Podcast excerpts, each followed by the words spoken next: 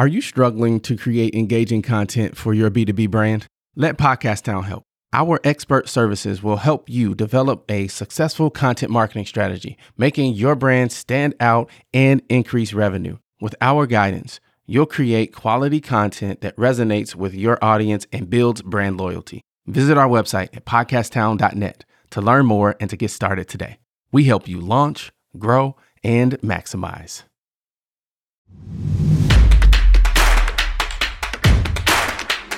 Yeah, oh yeah, can I get a oh yeah, oh yeah, can I get a You're listening to a mini episode of the Enterprise Now Show, where we change lives through enterprise. So, talk a little bit about Lunch with Lori, why you did it, what things you've learned from it, and what's the state of it today. Lunch with Lori really is about I decided to network by learning about other people and building those relationships. And it really was asking questions of somebody, learning all about their life, publishing it because they didn't want to publish it. And then I started live events and at my first live event, I think I had 50 people sign up. COVID hit, canceled it all. And then Pat Miller, who gave me the idea for Lunch of Lori, uh, said, what are you going to do now? And I go, what do I do now? Like it's COVID, you can't meet. And that's where the virtual lunch with Lori's, which had a great run. We had LZ Rocos. We had almost 400 people from around the world go through that. And it was different. It's something I'll talk about in the workshop. We have to have a difference factor. And the difference was Lunch with Lori's virtual events. You had to answer personal questions to come. Everyone was connected for the meeting and you had to explain to the group one of your answers and you weren't allowed to talk about business. And that brought networking to a pure basis without any business part to it. And I think that's was, was the success of it. It wasn't about business. It was about developing relationships with people and the stories told there. A lot of those people never told those stories to their spouses or friends. People open up and were vulnerable, which was amazing to a part of the thing. It was amazing stories. Yeah. No, I agree. I think that vulnerability piece was the thing that, that really stood out for me. As we watched from the first one we did to the end, that was one of the common threads is when people are in a space where they feel comfortable that they can be vulnerable. That's where the best connections are made. It's interesting. Another part that came before this journey, which I don't have time to really publicize or share. When I first started working for myself, I didn't have a business card, a website or anything, but I wrote a blog about my journey in life and the topics was vulnerability. I wrote a, a blog about I was a junkie for a day about how much morphine it took to get my kidney stone out. I had all these subjects that touched so many people. That was my business card for two years. And it got me business because people said you were real and vulnerable and no one ever talks about that in the business world. And one day I want to recirculate those topics because they're, they're key topics. I went through my wife almost dying from cancer. What is like to go through that experience? Because a lot of us face really heartbreaking experience sometimes. There is no school how to go through that. And so that was the start of maybe if I break the barrier and want to be a little vulnerable, something good will come from it. Mm-hmm. So how does that impact where you're going, right? We talked before we hit record a little bit about there are phases or seasons or times where your networking needs to shift and change. How do you approach that? And, and what's your mindset when thinking, okay, here's where I want to go. Here's my intention, but this group of people doesn't really fit that. How do you reconcile that, right? Because when you are networking, how we're talking about it, these are real relationships. They're not like just business cards that you have in your in your cart in your drawer.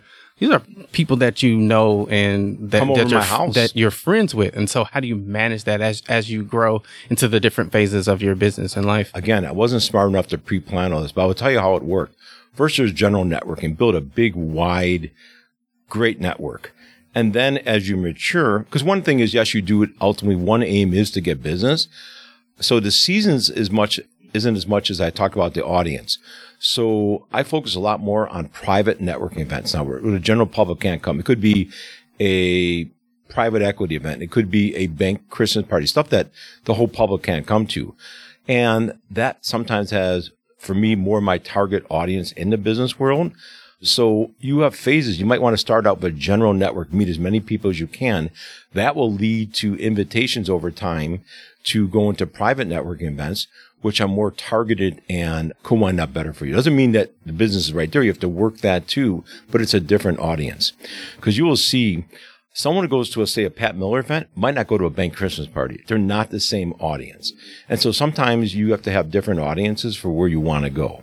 And where I am in life, I need to upscale some of my audience because I rather have bigger assignments sometimes than a bunch of little ones. And that's just a personal choice. Some people want to play in the small business world, then you network in the small business world. It really has to do with what do you want to accomplish in the business side of your networking. Mm-hmm. How do you master Lori? Because a lot of things we talked about, right? You got a master's degree in a year. You are a master networker. Those things don't just happen. There has to be some kind of self motivation, some, some way that you are causing yourself to be successful. So talk a little bit about that. When you wake up in the morning, how do you manage Lori? I can imagine just because I know you, that's really tough, but I, I looked at that and I realized I have one thing that drives all this. I have just an unbelievable quest for knowledge and inquisitiveness. I really do. And so, and it's broad. It's not in one area. I like learning about different things. And you would say, what good does that do? It maybe does no good in that subject. Like I read Einstein's theory of relativity. Like who reads that? And I didn't understand three quarters of, but what it did, it opened my mind that you could, th- he thought so differently. No one else in the world could think like he did and created something that was in front of everybody but they couldn't put it together. And that's what I like those quests for. Lunch with Lori, this networking. It's out there. Anyone could have invented this. Anyone could have held during COVID those have questions, but no one else did. It's the quest to find things that other people have left behind and didn't capitalize on. How do you deal with your flaws and get better? You learn by failure. I've failed a lot. I've been broke.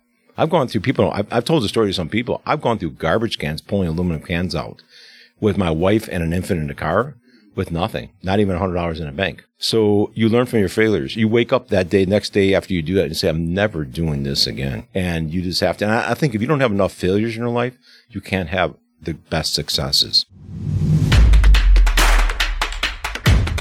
Thank you so much for listening.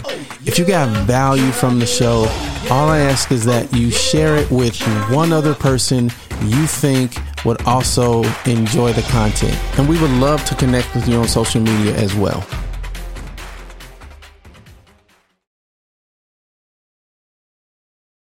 What a fantastic episode. Hey, listen, I want to know something. What is the top concern that you have in your business? Is it sales? Is it marketing? Is it finance? Operations? Shoot me an email, mayor at podcasttown.net. I want to start a conversation around these areas of business and how we can work together and help each other shine even brighter.